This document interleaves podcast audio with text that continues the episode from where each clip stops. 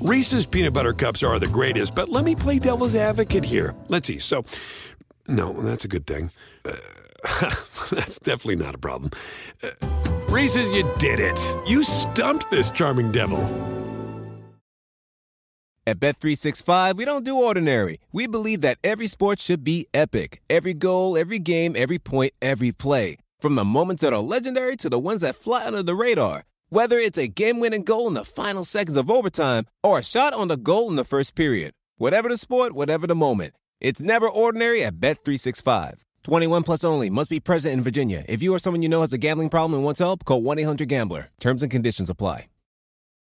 Monday night edition of the pod, one of the better rando NBA nights in a while. Kobe Bryant's jersey retirement, Danny was there, and then that was obscured, at least for me, by another thrilling game between the Lakers and Warriors in Staples Center, the second of those that we've had inside of three weeks here. Also, a fantastic comeback in the last minute by the Celtics after Indiana had then made a fantastic comeback uh, on them. We'll talk a little bit about the Denver OKC game uh, as well. OKC toughing out a one point victory against the Nuggets. And of course, some news to get to as well. We're sponsored today by SeatGeek. Use that cap space code to get $20 off your first SeatGeek purchase. Uh, so, Danny, uh, why don't we start since you're actually in Staples Center uh, due to a coincidence? You're d- due to be down in LA on business this week. Uh, what are your impressions of the whole Kobe retirement ceremony?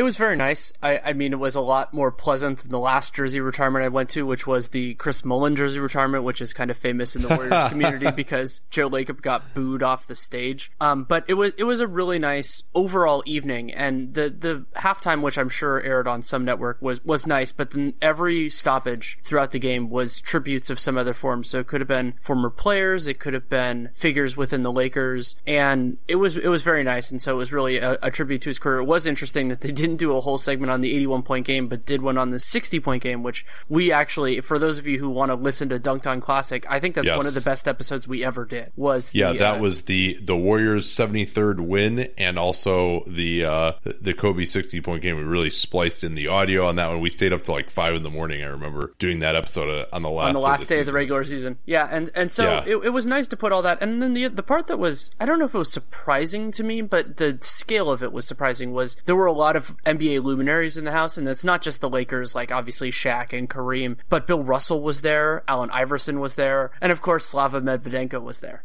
He actually was. Smush Parker was not there. I, I mean, I, I wonder he might have been in the 200s. I didn't see him. Uh, try the 300s, uh, more likely. Uh, yeah, it's interesting. I, I mean, I was uh, a lot of people are, oh, you're going to talk about the Kobe uh, retirement? I'm like, yeah, you know, we spent a lot of time on him uh, already, both when he announced his retirement. I did a long episode there. I think that was back when Seth actually was still a guest on the show. Uh, you know, we obviously did that uh, episode about the 60 point game uh, as well, which was uh, quite a long one. So I don't really have a lot to add to Kobe. I do think in some ways all of this, like, oh, he's having two numbers retired. Ooh, like no one's ever had that before. It's like, well, no one ever had two numbers with the same franchise like this either. I'm sure plenty of other players that could have gotten that. And there are a lot of players who are as good or better than Kobe who just because he played in LA, because he had some great teammates, and obviously he's a great player. He's a top, you know, between top 15, top 20 player uh, by most people's estimation. But a superior player like, say, a Tim Duncan, you know, didn't get anywhere near this lever, level of hoopla in part because, you know, Tim Duncan's not the sort of guy to narrate his own retirement ceremony uh, introduction video. Um, and San Antonio is not LA, uh, of course, either. So uh, it's, you'll have to forgive me for kind of being a little bit done uh, with Kobe. I think he, for as good as he is, probably gets more acclaim and esteem than he deserves, at least if you're going to look at it relative to other players who are just as good or better than him during his era. I'll mention one quick thing that I, I, remember it was striking to me when I started covering the league and throughout until he retired was Kobe was more aware of his legacy and how he was perceived than almost any other player I've ever covered. And he continued that today in his pregame. Like he, he just he does that, you know. He he he's very smart and once he kind of got to the point where he realized that was a good idea, he made a lot of he makes a lot of his answers, you know, and then that doesn't necessarily mean it's a bad thing. It's just different. And so the way that he talks and the way that he talks about himself and his work ethic, but it was really genuine in the building, just the appreciation that was there. And it was nice that it came in a game when the Lakers, many of whom he played with, brought really good effort overall. I thought they played a very hard game, and yes, they did end up losing narrowly in overtime, but I thought, I thought especially the young guys, they brought it tonight. Yeah, they did, and we'll talk about that game uh, right after this uh, from SeatGeek. I'm not sure if even SeatGeek could have gotten you into this Kobe retirement ceremony for you know uh, without spending an arm and a leg. But if there was a way to do do it, SeatGeek could have, and at least they wouldn't have had you spend a, an arm and two legs as you might have had you tried to get your tickets from somewhere else. Two reasons why SeatGeek is worth your time because it saves you time and it saves you money. Two of uh, the more important resources that we have, uh, I would say. First off it aggregates ticket selling sites together, meaning that now you don't have to go to a bunch of different sites. You don't have all this angst that, oh, you might be missing out on some better deal elsewhere. You just log into the app and the tickets are there at your fingertips all in one place. Then you can easily find the best deal in the area you want to sit in uh, with their proprietary technology that ranks everything based on value. And it's got a, a green dot. The darker, the bigger that green dot is, uh, the better a deal it is. I use SeatGeek to get some great tickets tickets for much less expensive than the seats around me when I went to the Bucks Wizards game in Milwaukee last month. And I highly recommend it as the first place that you should go to try to, to find tickets. And if you haven't used SeatGeek yet, great way to get started with them. Use our familiar CapSpace code, and that will get you $20 off your first SeatGeek purchase. That's the SeatGeek app and that CapSpace code. Let them know that you came from us. So let's get into this game. I really started locking in on this uh, during the second half. Uh, uh, but what were your impressions early on here in this one? Well, it shifted a little bit early. The Lakers came out. They played. They played well at the very beginning of the game, and Klay Thompson picked up two fouls in the first minute and a half, and he was out at the three and a half minute mark. And that's when the Lakers really started pushing for a run. But then, despite that, they the second unit basically completely blew that at the end of the first quarter and created the lead that they eventually had to come back. You know, the Lakers eventually had to come back and and get into this game. And it was it was interesting because it. I mean, it felt like it took forever, partially because of the eternal halftime. But a lot of the players who at certain moments struggled ended up doing better at other times. And the most notable one with that was probably Lonzo Ball. We'll talk about his overtime in a little bit. And Brandon Ingram. Ingram was better defensively early than he was offensively, but then he had had a really nice end of the fourth quarter. So you saw that with some of those guys. But one guy who never got hot was Klay Thompson. Thompson guarded largely by Kentavious Caldwell Pope, who did a wonderful job on him, but also Josh Hart did a nice job, and then through switches, some other guys ended up on him, Lonzo included. And he has this problem where when sometimes when Curry is out, he forces shots, and that you know sometimes they go in because Klay Thompson is a really good shooter, but he was missing a lot. He ended up with the Kobe Bryant Game Seven tribute, six of twenty four shooting in yeah. an ugly way. KD at one point was actually six of twenty four as, well. as well, and then and then he missed the last shot of regulation to go to to, to six of twenty five. And and I will say that Kerr's uh, lineup choices didn't necessarily do Klay any favors. So they right. had McCaw, who was very unaggressive in this one. Bell, a, a non-shooter at the four. JaVale McGee, a non-shooter at the five. And so it really was on Klay and KD in those units uh, um, to start the first quarter and to start the third quarter, especially in the third quarter when they Brook Lopez went out with an ankle sprain, and so they went with Kuzma. And those units really, I thought, were beating up the Warriors. The Warriors were defending just well enough to stay in front, but their offense looked horrible. And you know, Thompson and Durant just were not able to hit difficult shots, and there wasn't much else there for Golden State during that time period, in part due to continued uh, good Laker defense. Yeah, and it was a, a, it was a team effort, and the, the, perimeter defense you talked about this a little bit during the game has been markedly better, and that's it, it requires all three guys. I mean, I thought KCP was great, but Ingram did a very nice job, Ball did a very nice job, and then you know bringing in guys like Corey Brewer off the bench. I mean, Brewer has his limitations, but he can certainly provide energy as a perimeter defender. And the one place that they had a real weak point there, and of course a lot of this was at the expense of Kyle Kuzma, who is kind of a different thing, was Omri Caspi in particular was just murdering them on back cuts. And Caspi is not shooting the three like a, lot of people, probably including me, expected him to, but he has yeah. been able in to. In terms create... of volume, not yeah. percentage. Percentage, he's been great, but he's shooting, you know, like 13, she's got like 13 three point attempts all year or whatever it is. Yeah, so he, and, and so he was able to generate reliable offense in that way, which was a problem for the Lakers because they were doing so well in other places that that when they had some shooting troubles of their own, they just really couldn't push the margin. And so, you know, I, it was it was a nice game from the Lakers defensively, and and the fact that they were able to handle the the dual concerns. The initial one, of course, was Brook Lopez with that ankle injury, but then also Ingram took a nasty spill after he got blocked by Jordan Bell. Oof, that And- was just a, a nasty block. Although, It was. uh, we, if we're going to give equal time, we can talk about KD getting dunked on three times, Three in the first half, especially uh, with Larry Nance coming in with the right. And I mean, KD did it right. He tried to block it with the left, like you should. And you know, KD is, I think, leading the NBA in in raw shot blocks, if not blocks per game right now. So you know, if you're a shot blocker, you got to be okay w- with getting dunked on. Uh, and uh, credit to him for trying, but uh, yeah, he got owned on a Yeah, couple I mean, of those. I was in that corner, so all three of those were right in front of me, and they were each one of them was spectacular. I think two were Nance, and the other one was was Julius Randle. Yeah, I think it was Randle. and that last Nance dunk got the crowd on fire. And I think the Lakers trailed by four at halftime, but the crowd was chanting even as the Kobe retirement ceremony was about to start. They were chanting for Larry Nance as he exited the court because that dunk was just so nasty. Yeah, Larry Coon probably thought they were chanting for him, but you know, uh, Some of them were. some guys have a closer a, a closer grip on reality than than others. I guess it's actually it, it's a joke because because uh, Larry, uh, all the students at F- SBC were like chanting his his name at the end of SBC uh, this year, and uh, that became a, a little bit of a joke, especially because I think actually it might have been two years ago, and Larry Nance uh, was doing a bunch of stuff during the game, and the Lakers fans were filling up summer league and chanting uh, Larry, and so it was uh, uh, interesting uh, duality there. Uh, but anyway, I, I thought Lonzo. Let, let's get to his game. Uh, a few encouraging signs from him in this one. I thought that step back that he hit uh, going to his left in OT for a three against Klay Thompson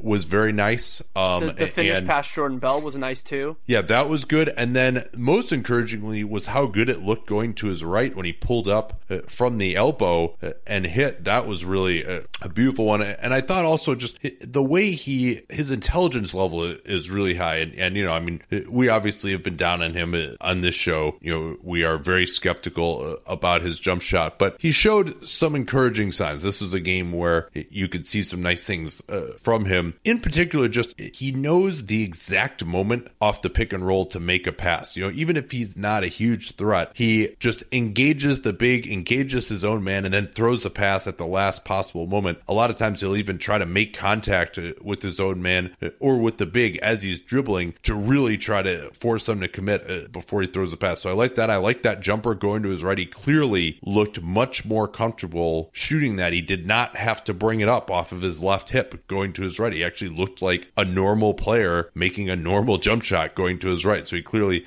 has put in some work there. And then defensively, you know, he still is susceptible to the back cuts, but I like the pressure that he provides uh, more off ball than on ball, actually, just forcing guys further out on the floor. And then his help defense was nice. He had a, a one play where KD had an ISO, like went in the lane, was going to get a good shot uh, for from the dotted line, and ball came over and helped defense and forced him to double pump it and miss it. Those are the kinds of plays that he provides that not a lot of point guards can. And that's kind of the, the challenge with Lonzo that makes him so different. And we had this when we were talking about him as a prospect is that he has these real strengths that you have to acknowledge. And I want to add in, you talked about his pick and roll, the, the timing of his passes, also his angles and the speed of his passes is usually spot on. And, and those are things that guys can sometimes have trouble with. And he's been solid defensively. As you said, there are some concerns there, but the two things that they need to watch with him are the reliability of his jump shot in a variety of contexts. I mean, catch and shoot, pull up, all those kinds of things, and his ability to create separation. And if either one of those gets markedly better than where it has been to start the season, he can do well. If both of them get better, then he can be a whole heck of a lot better. But he needs to have more games like this, and it was, but it was great to see it. And then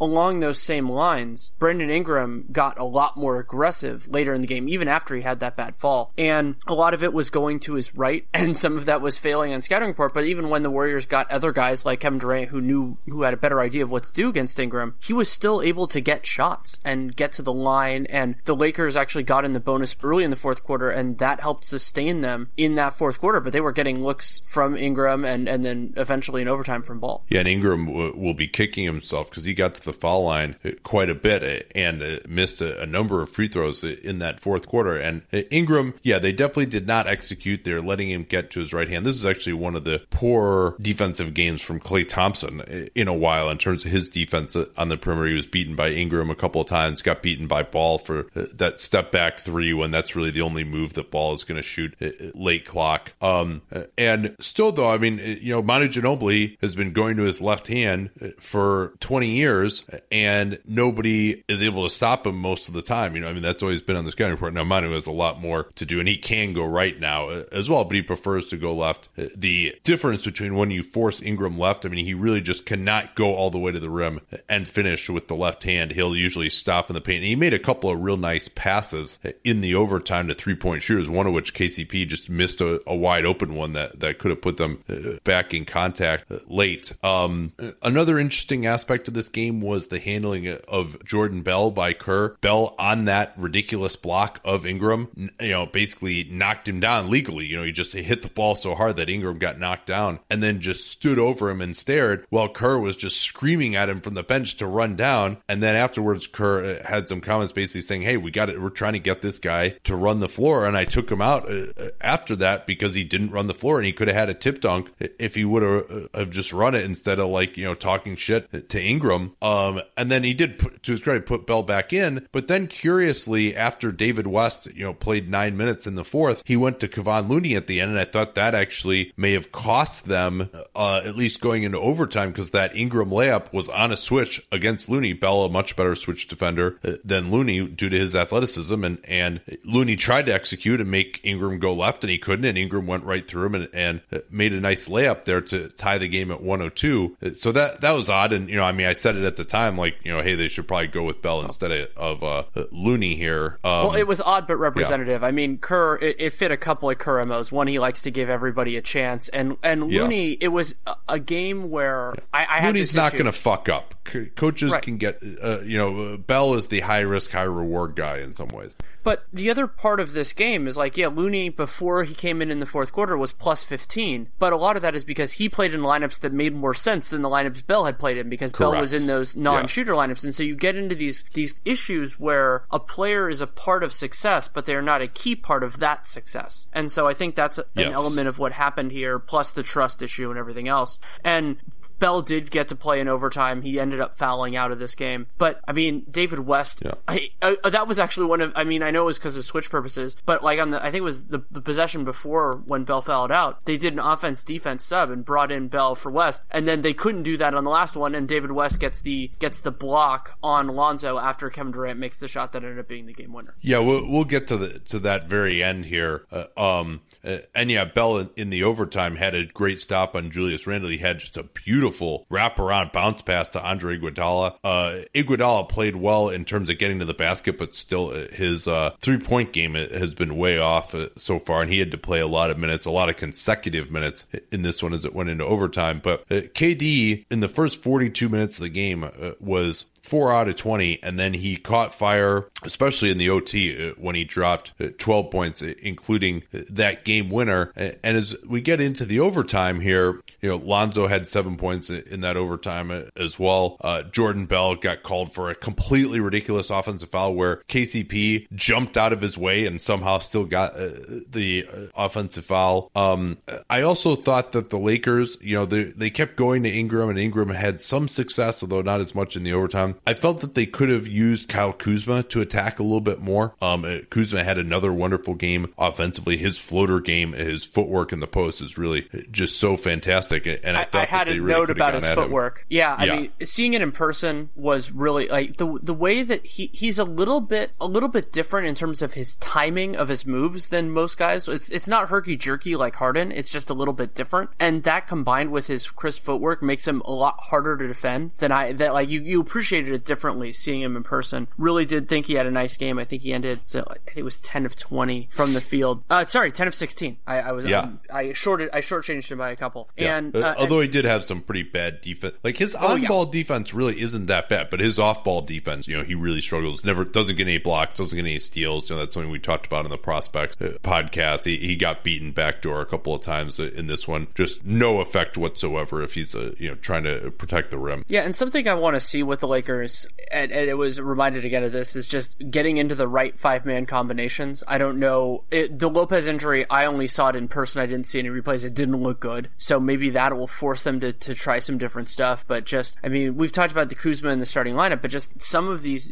some of these combinations aren't as good. And another guy who I yeah, liked, he didn't They're probably going to start like Lopez, or they're probably going to start like Zubac or Bogut or something just because. I like, bet they're going to start Bogut when they can. That, yeah, that seems like because, like, move. Yeah, yeah, and a total Kerr move. Oh, we yep. got to start the traditional center, like you know, instead of just like you know, uh, the Warriors can get away with not starting their best lineup. Like I, I would really recommend it for um the Lakers. Um, so very interesting end of the game here. Uh, as the Warriors, with a minute 53 left, led by four, and then only 40 seconds later, uh, basically 50 seconds later, trailed by one as Kuzma hit a three. Ingram, a really nice pass. This was a, a fascinating possession in which Ingram beat KD into the middle, and Andre Iguodala somehow just materialized right in front of Ingram, completely surprised him. It was just a great help defense play, the kind of play that Iguodala can make. And Ingram somehow, some people were saying, saying it was a travel, was able to maintain control and find Kuzma. KD was so surprised that Andre had showed up there himself that he wasn't able to get out to Kuzma, and Kuzma uh,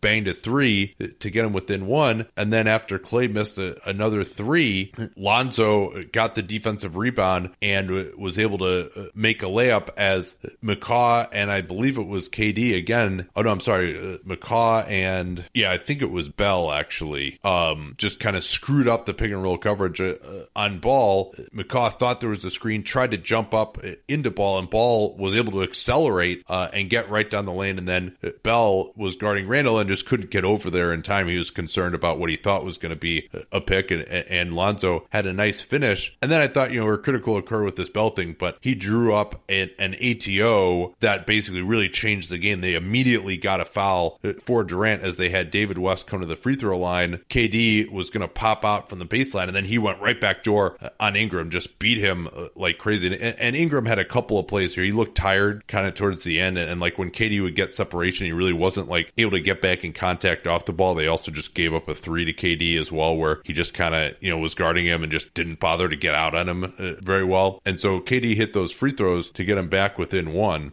Um, at that point, KCP missed a, a, three. That was another really nice drive from Ingram. They did actually. That, that was when Bell, I think, w- was on Ingram uh, on a switch. They ended up forcing him to his left, stopping him. But McCaw really overhelped on that play. Ingram was contained, and KCP had a wide open three and just uh, missed it. But Randle got the offensive rebound, and then uh, Bell fouled out of the game at, at that point. Uh, and uh, Randle then with a key free throw miss, setting up Kevin Durant's heroics. Yeah, and it, it felt to me like it was. I actually called this. I was sitting next to Logan Murdock and said Julius Randle's going to miss one. Kevin Durant's going to pull up from 20 feet, miss it, and then we're going to go to double overtime because the Lakers had to burn their timeout. Actually, that was a super weird play. I'm not sure if this was caught on caught on the broadcast.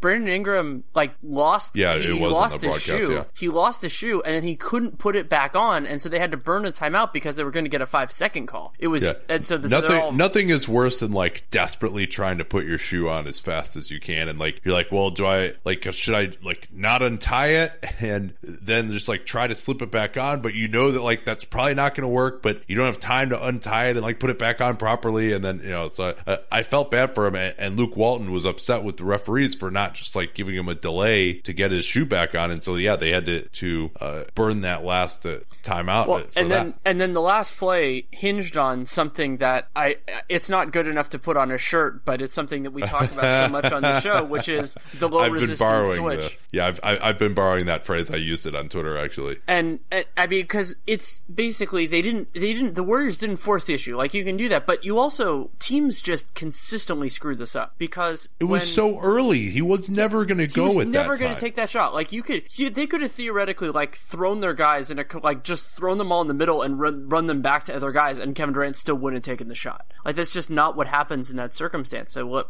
get it, get in the right spot. You know, do Yeah. scrams or the equivalent of it. They, they were And- trying to run the time down. I mean, that, was- that was good. And there wasn't even really much of a, a scream. You know, Nick Young came up there and they got Lonzo uh, onto KD rather than Ingram. And that, uh, you know, was a big part of why uh, Durant, I think, was able to. I mean, he maybe makes that shot over Ingram anyway, but I thought Ingram had done a decent job on him He to had. that point. It would have been harder. Yeah, and and so it, you just put yourself in the best position to succeed, and and then on the on the last try down again they didn't have a timeout, so Durant makes that shot with about I think it was about six point five left. Lonzo gets all the way to the basket, but David West gets a nice recovery block. I didn't see any issues with it. I don't think you did either, and so that No, no, that it was a good block, but uh, I, I certainly saw some issues. I, I mean, the, the Lakers were kind of you know futzing around, realizing, oh shit, we don't have any timeouts. The Warriors had all kinds of time to get matched up in transition, and then they just totally blew it. Like Klay Thompson thought that he should be guarding someone else, and then he belatedly tried to get back in front of of ball. KD had gotten back after uh, making the shot and kind of you know preening a little bit, and then uh, the problem for Thompson was that KD didn't, didn't get out to his man, and so Thompson was caught in between his man and ball, and then you know David West wasn't really guarding anyone either, and they're just lucky that West was there and was able to make that block uh, on Lonzo at the end. Um, we should probably also talk about the end of regulation for the Lakers, where where KCP missed that three after the KD miss. I thought, you know, you, I'm usually a big fan of going with the the no timeout, but with the six second differential like there was, uh, and KD he took his shot with eight second left, but that's that's when he took it. The KCP in the game log did not get the defensive rebound until five seconds remained in the game. I think you got to take the timeout at that point when you're under five, and you know you can get some chaos going. But I think if you, for me, the inflection point would be eight seconds. If you are get the rebound with eight seconds or more, go ahead, run it up. Otherwise, I think better to take the, the timeout. And, and in fact, Caldwell Pope was uh, pretty rushed, you know, and it's not like they went slow either. You know, he just didn't quite have enough time to get into what he would have liked. I think. One thing, I think it was that KD shot, it might have been the one before, was that he had Julius Randle switched on him and did basically nothing with it. He just stood around and took the three. And like, I'm, I'm broadly okay with settling for a shot like that if you have to, but at least try something. I mean, a push, try to get a rebound, because the, the three, if you're as big as Kevin Durant is, is always going to be there. And it's been true for him for like five years now that just, when he gets a big on a switch, he could be push a little harder and even get to the free throw line, do something else with it, but he's so confident in his deep two or three in certain I think it was a step back three in this case that he'll do it. But again, just Yeah. because it's a good shot doesn't mean it's the best shot you can get. And and it's tough to get to the rim in those one four sets sometimes because you just don't have the spacing and ever, all, all eyes are on you. And if you try to go to the rim, I mean, you- you're also if you try to go to the rim, you're kind of mi- risking your defensive balance. I'd also be interested to know what the math is if you're just in a straight up half court possession on going for a three versus going for a two when you're tied like that and you know the other team is going to have another possession. You know, like that that would be interesting too. I mean, we know that the math is in favor when you're down two uh, at the and you're getting the last shot of going for a three because although you have a slightly worse chance of making that three, you can still uh, if you make it, you're not going into overtime necessarily. Whereas even if you make a two, you still got to go into overtime. So uh, th- that would be an interesting question of like, hey, you know, if you have a guy who can shoot, you know, 30, 35 percent uh, off the dribble on a three versus like a 40% chance at, at making a two in the, a half court situation like that, are you better off going for the three because it just makes the other team's life so much harder? And then you also have no chance of getting beat by a three yourself. So, uh, interesting here. I, that's probably a, a math question that's a little bit beyond uh, my uh, abilities. But anything else you wanted to say uh, on this game uh, before we move on here? One small thing. I think it was in the third quarter. Kevon Looney threw one of the worst half court like passes in a half court offense I have ever seen in my life. He threw an alley oop to I think it was to Jordan Bell that hit almost the top of the backboard. And like it was it was legitimately impressive. He actually threw one of the nicest passes, one of the best decisions earlier in the game. But that one I was just sitting there because also it was right in front of me and just going, oh god. Well, congratulations to, to Looney. Uh, all right, let's get to the Celtics and Pacers now. This was just a wild, wild game. Uh, the Celtics started off hitting their first 10 shots, none of which which were in the restricted area. Uh, and then when they finally missed one, Jaylen Brown missed three shots in a row on one possession. Indiana just slowly chipped away at it, uh, but still trailed by 15 at halftime. And then Victor Oladipo went completely crazy in the second half. He had 16 in the third quarter. Pacers got back into it, still trailed by seven at the end of three. And then they actually got to the point in the fourth with great play again from Oladipo that they were up five after Oladipo just made another ridiculous shot. Then Oladipo made two free throws. They still were up four. And then on the last play of the game, and we'll break down all this in greater detail, of course, as we do, Terry Rozier made a dunk off a steal with one second left uh, to win the game after Boston had trailed by five and by four uh, within the last 31 seconds. Uh, pretty remarkable. And Indiana didn't miss a single free throw during that time either. I mean, it was pretty pretty remarkable that you could score four points in the last 31 seconds when you're up five and still lose the game. And that's what happened to the Pacers. The Pacers gave up 10 points in the last 31 seconds of the game. Yeah, I think it was ten actually in the last twenty-seven. But anyway, close enough. And and yeah, well, I, I, I, like to think of it as when does the possession the start? That's fair. That that leads to that. Like I think that's you know because you, you have to do some to stuff to get open. You know, unless it's just like immediately like uh, foul, loose ball, uh, yeah. foul. Let's start with Oladipo's game though. I mean, like I, I tweeted during the game that this was another just not even all star, but like superstar type of half from him, and I was very impressed with, despite being shut down for most of the game by Paul George, uh, how he was able to find a way to be effective late in that loss to OKC that we did for the Twitter NBA show last week. And Oladipo in this one, 13 of 23, got to the foul line for 10 out of 13. Only had one assist in this one, uh, but 38 points. And he was able to get it done really without the three ball falling as much as it had been. Now, of course, the threat of that is big. He was two of seven uh, from three, and that's what enables him to get downhill. But he had a number of really nice finishes. You know, I was critical of him when we did the True NBA show of not really finishing very well going to his left. We had a beautiful one hand speed layup finish high off the glass in the fourth quarter. He had another play where uh, he got into the lane, pump faked, and then stepped underneath with his right hand for a scoop shot. He is really excellent at eluding defenders and extending out for that scoop shot under the guy's arm with the right hand. Uh, he, he was hitting jumpers from mid range. He was hitting shots coming off of wide pin downs, high pick and roll, really just showing a lot of versatility to his game. And he was being guarded by Marcus Smart. Like that is, if not Paul George, one of the last guys you want to be guarded by uh, in a clutch situation. And Oladipo lit his ass up it was a wonderful performance by him, and it was great to see him succeed in a game that it wasn't so reliant on on his pull up three. You know that that element of it that we've wondered about, but he's scoring in a variety of ways. He, as you said, the the lefty speed layup finish was really nice, and Indiana needs him to be that guy right now, and that's not, that's fine. I mean, it, something that I wanted to talk with you about, just because you saw more of the the the meat of this game than I did. I saw the end was the decision to finish the game with Sabonis instead of Miles Turner. Some sometimes they play them together, but obviously you probably want one of the two of those guys in the final rotation. Was that justified for you from the from the from what had preceded it? Oh, sure, uh, on both ends. I mean, Sabonis had 18 points, seven to 14, and he was uh, not only was it justified, but it worked out uh, as well, right? I mean, I mean, Sabonis you know, was playing some great two man game work with Oladipo, and there was a play late in the fourth where you know Sabonis had the pick and pop jumper from two point range working. He's been money on that shot this year, and so he pick and pop, who's running with Oladipo, gets the ball maybe about 20 feet, you know, right elbow extended. And, you know, he was kind of open, but, but he's not quite that like quick release, versatile jumper guy yet. He still needs time and space to get a shot off. So instead of taking the shot, he drove to his right. Didn't really have the avenue, but it was enough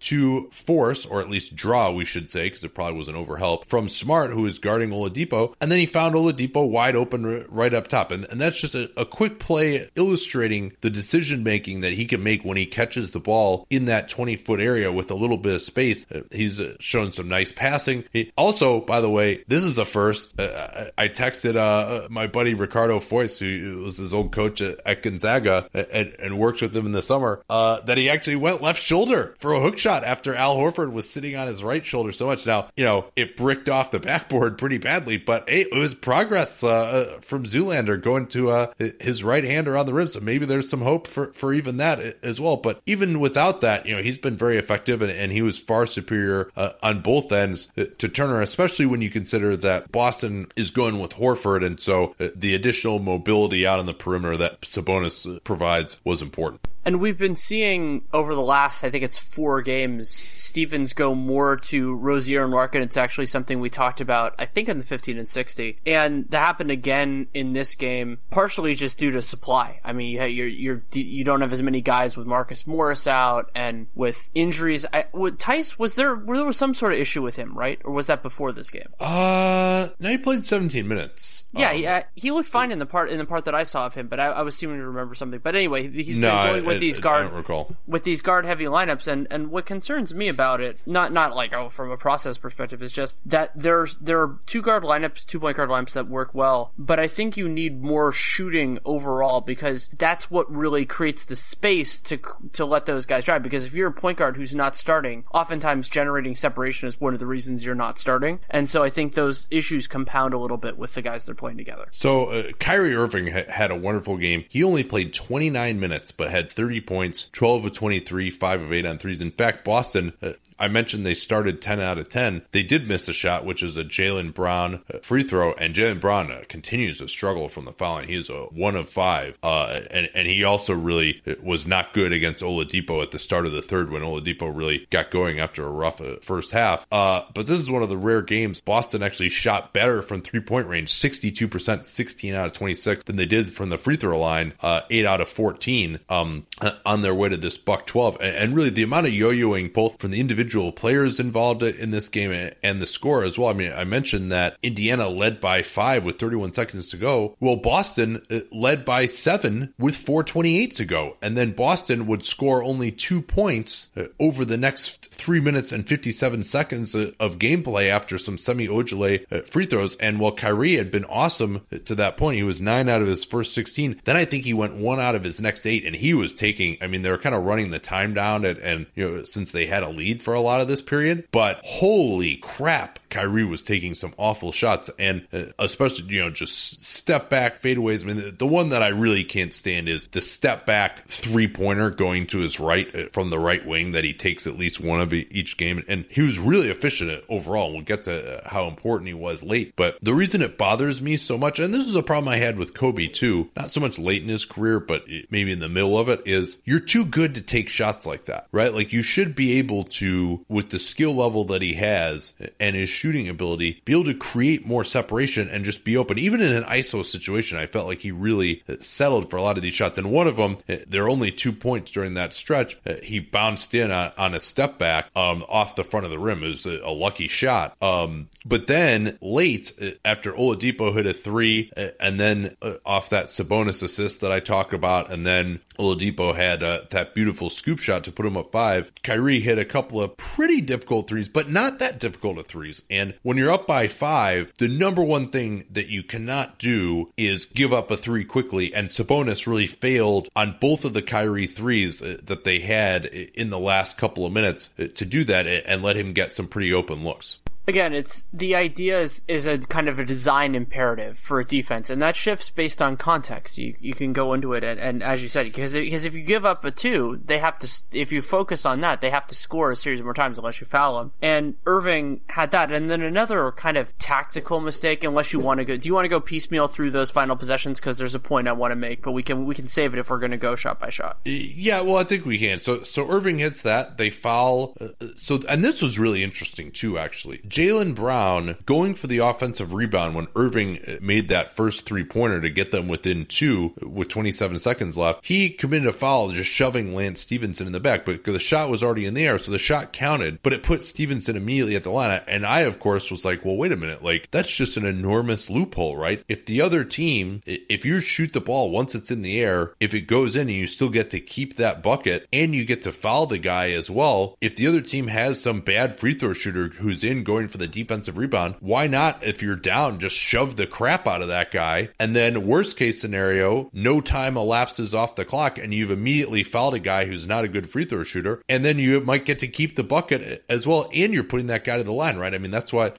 that was part of why. I mean, they basically had zero time go off the clock and Lance Stephenson's already at the line down at the other end. Then they denied Kyrie. And so Marcus Smart just got the inbound and just went in for a, a floater in no less than four seconds going full court. Uh, at that point, the Pacers uh, used a timeout to bring in Bojan uh, for Thaddeus Young. Uh, Oladipo got fouled. He made both of his free throws. And then they ran another play, a, a wide pin down uh, for Kyrie coming from the left side to the top that took a little bit longer to develop, about 10 seconds. But Sabonis, again, was guarding Horford. And I mean, you're up by four. Like, what are you doing, man? Like, the worst thing you can do is give up a three because then you know that no matter what happens, the other team could get a chance to tie it. And so Sabonis just was like nailed to the paint and didn't even get out there. Like, you got to make Kyrie drive in that situation. You cannot give up a three. And maybe, maybe because uh, this is like the reverse myth of the quick two, right? Where teams are like, oh, we can't give up the quick two. And it's like, no, actually, a three is what's going to kill you here.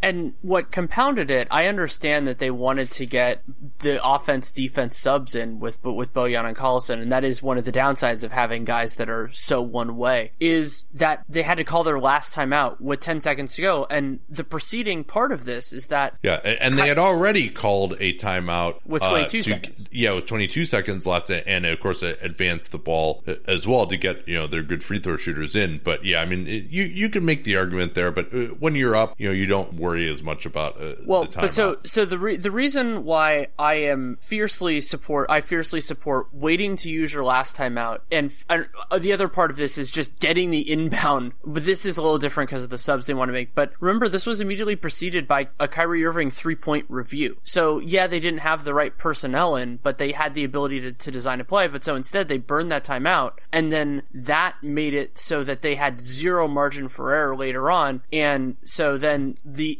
absolute insanity that happened happened. Well, the irony of it is, is that what exactly what happened, which is like a pick six for a layup, is what using the timeout is supposed to avoid, right? Like you're you're supposed to advance the ball, and so then at least if you turn it, a you just got a much larger field of vision. You can throw it in the backcourt if you need to. You know, it's much harder to deny the ball on the sideline like that, just because you have a longer space you can throw it to. You also don't have to worry about hitting the back of the backboard or something when you throw a pass. Um, but also just the other team is physically further away from their basket if you turn it over. And yet, you know, despite that, uh, they ended up uh, blowing it. I, I do agree with you, though. I think probably my strategy there would be hey, let's get it in to our, our good free throw shooter. Uh, and, you know, if we can't get it in, then we'll take the timeout. Or if we get it in, the guy gets trapped, then we'll take the timeout. Um, at least because then, you know, you're always wondering, like, hey, you know, if, if we can't get it in, we're not going to have a timeout remaining.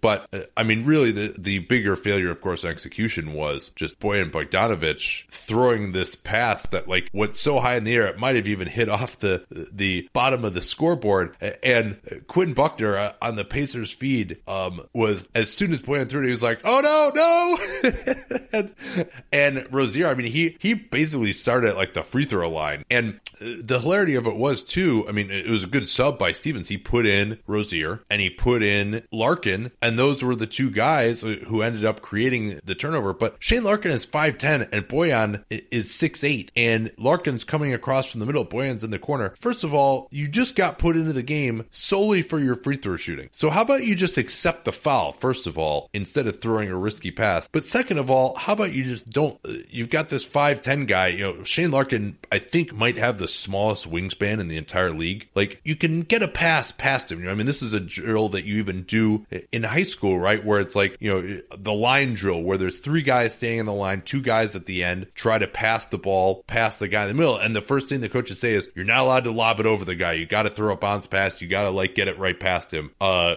and Bojan, of course, uh, did not do that. And Terry Rozier made an amazing play and had the momentum and dunked it in with one second left. And of course, then the Pacers did not have a timeout uh, to advance the ball at that point and, and were not able to uh, get any kind of a shot. The other part of it is is the concept of a worst case scenario. So even if Larkin coming over creates sort of a trap situation. A, Bojan Bogdanovic is way taller, and B, that runs a ton more time off the clock. Like, you throw that slow looping pass, and there are a lot of bad things that can happen. If you just hold the ball and dribble two steps forward, there yeah. aren't You don't even need to dribble. Just hold the ball, accept the foul. Like, I mean, you can too. just, uh, I mean, maybe he would get, you're fearing that you might get tied up eventually, but he really was kind of getting greedy. And like, oh, if I just throw it to this next guy, then, you know, will, uh, the game will just be over. But, uh, uh, and I mean, there's a little concern there because even if he makes both free throws, they could have tied it with the three. But man, I mean, you're in the game for your foul shooting. Just accept the foul, man. Like, the, so many passes go awry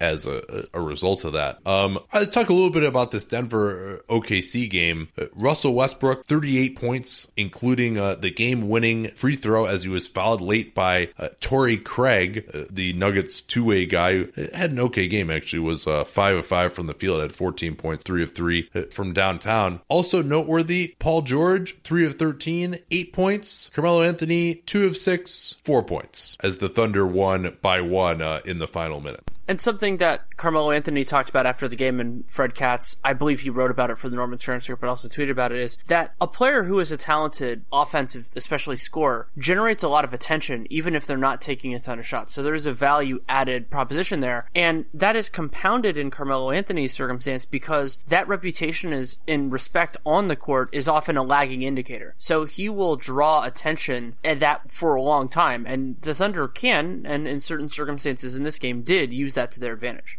Yeah, uh, although I, I, would say as Denver, you know, ha- had a pretty nice lead uh, throughout most of the third, and then OKC was able to get back in contact while Anthony was out of the game, and he only played 31 minutes in this one. He came back in with like three minutes left, and I bet you if you put Billy Donovan under some true serum, he would have preferred to just not play him if your only goal was winning uh, this game. And uh, I thought that Denver really, we saw Indiana attack Melo late, we saw New York do it. We didn't see it as much uh, from Philly late, but I mean, that should be the playbook. And Denver only really went after him one time, and that was so late in the clock that Jamal Murray just didn't have much to do and had to go to a, step back jumper uh, to his left. Um, but they really just should have been going after him every single time. And for whatever reason, they didn't. And I thought also uh, didn't really care necessarily for that aspect from Malone. And then the other thing that was just pretty miserable, neither team had scored in a, a minute 20, and Jamal Murray uh, missed a three with 31 seconds left, and they had a six second differential, my recollection, as OKC brings the ball up. And Malone starts screaming for them to foul, and they start trapping, which actually I didn't mind because you know they're going to try and run the time down. But then with 14 seconds left, Trey Lyles takes the foul. Malone, in theory, I guess his thinking was, well, we have our offensive guys on the floor here, so we got to get Mason Plumlee in uh, for Trey Lyles, and we got to get Torrey Craig in uh, for Jokic uh, so that we can have more defense on the floor. But you had a six second differential. They gave that up. They gave up any chance they would have to get the ball back and tie the game. Now, if they could have gotten that foul like right at the moment that the rebound happened, they had a foul to give. Okay, you know, you're not resetting the timer until it gets under 14. But as late as it was, they really blew it. And then to add insult to injury, Craig ends up committing the foul on Westbrook, which was a clear foul. Westbrook had nowhere to go, and then uh, he was basically falling behind the backboard, and Craig swiped down and, and hit his arm. So Westbrook uh, made the free throw, uh, one of the two, but it really was just uh, pretty ugly uh, from Mike Malone, and especially to say, okay, yeah, you know what, it helps to get Craig back in. Although I didn't think he did a very good job on Westbrook, he, he was pretty good offensively, but you know I didn't really think he was like getting into a deep enough stance, and obviously Westbrook is very difficult to deal with it as well when he's playing like this. But you're also allowing them to get Roberson out of the game. And whoever you're going to put in the game is probably not going to be as much of a defensive upgrade as them taking Roberson out to put in a guy who can hit a shot like Abrines is going to be an upgrade for them. So it really just it did not care for uh, the process uh, there at all. And uh, they ended up paying for it and then only having one second left and having to get a, a desperation Gary Harris three pointer that wasn't close uh, as there was one second remaining once they were able to advance the ball. Yeah, I mean it's a challenge, and with I, I, thought about this a little bit with Denver and with Indiana. That more with Indiana, but it could be with both these teams. That one game might end up mattering. You know, it's I don't think it's going to cost either team a playoff berth. I don't think it's going to be that, but you know, it could be for seeding. You know, you could think back to this day. It'll be five months before the end, four months before the end of the season. But you know, one small one small win into a loss can make the difference between the four seed and the six seed, depending on how this goes. Yeah, for Denver, uh, Will Barton had a nightmare game 0 of 8 on threes, many of them pretty open uh, as well. 2 of 15, uh, six points. Trey Lyles, though, continues to shoot the ball uh, extremely well. I mean, when he gets an open three, you think it's just going to be money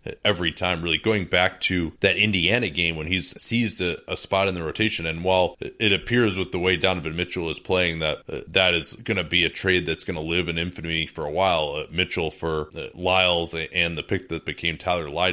Lyles can actually play. I mean, he is a very solid uh, offensive player. He was able to get on the offensive glass, had three offensive rebounds in this one as well. Can't stop anybody, uh, which is a major problem uh, for him, but he is a, a quality offensive player. Nikola Jokic uh, was on a minutes limit in this one, came off the bench for 25 minutes, and, and Malone had to kind of jack around the substitutions late to, to keep him uh, around that. He did not does not look quite himself yet, especially in the post. You know, he had some opportunities against Grant where he wasn't as aggressive as we might have thought. And then he actually had a weird play where uh, he looked to have re injured his ankle. And then it turned out that Patrick Patterson actually had stepped on his foot as they turned to go back down court. And he was grimacing it in pain, but uh, was able to return there. Um, uh, and then for OKC, I mean, Dakari Johnson actually had, uh, he got the Keith Bogans in both halves, but uh, 404 for eight points did his job when he was out there. But it was, of course, I mean, it was very reminiscent of last year with uh, the Westbrook show. Um, some really uh, difficult shots that he took, uh, especially late, and, and didn't even really have the assists going in this one either, as the Thunder had a mere 13 assists for the game. And I mean, this is not some murderer's row Nuggets defense that they're going against. I mean, they are still really, really struggling offensively. Yeah, I mean, and something else is that Steven Adams is in the concussion protocol now, and so you mentioned Dakari Johnson played. Those were the only 18 minutes a traditional center played for the Oklahoma City Thunder in this entire game. Yeah, I mean, they really were, going with Grant at center a fair amount. Patrick Patterson actually ended up closing the game, and I do think that the absence of Steven Adams hurts George in particular because he really relies a lot uh, on those wide pin down plays, those straight pin down plays where Adams' screening is able to get him open. So, you know, I mean, it's just, I read an article from uh, on Nylon Calculus today about how, hey, you know what, the Thunder are what the, we thought they were, right? Like, you know, a lot of projection systems had them with 49 wins, 51 wins. I had them a little above that, 53 or 54. Um, and that's just, oh, they have three stars, like they should be better. Well, uh, obviously, uh, I think, well, that is true to some degree. And then, you know, if you look at their point differential, they're not that far below really what we thought they would be. Just the fact that Anthony and George have played so poorly and have played so, and the point was made, well, hey, you know, these guys all kind of do similar things. Like you're going to get diminishing marginal returns. I still don't even necessarily, I, I, they're clearly not a great fit together, but these guys are also just missing makeable shots for them. You know, I mean, that's, uh, and I think now really it seems to have gotten in Carmelo's head. I think that terrible performance in New York uh, as they got blown out by a team without Porzingis or Hardaway, it seems to have gotten to him. I mean, it's really more than the four points. The six shots is something that is really a, a surprise for me. And uh, got Frank Isola writing how Melo needs to come off bench now, and it's really just. Uh, but you know, I don't care where he's playing or how. I mean, the ball just has to go in the basket when he shoots it when he's open. You know, I mean, he's not even at that point right now.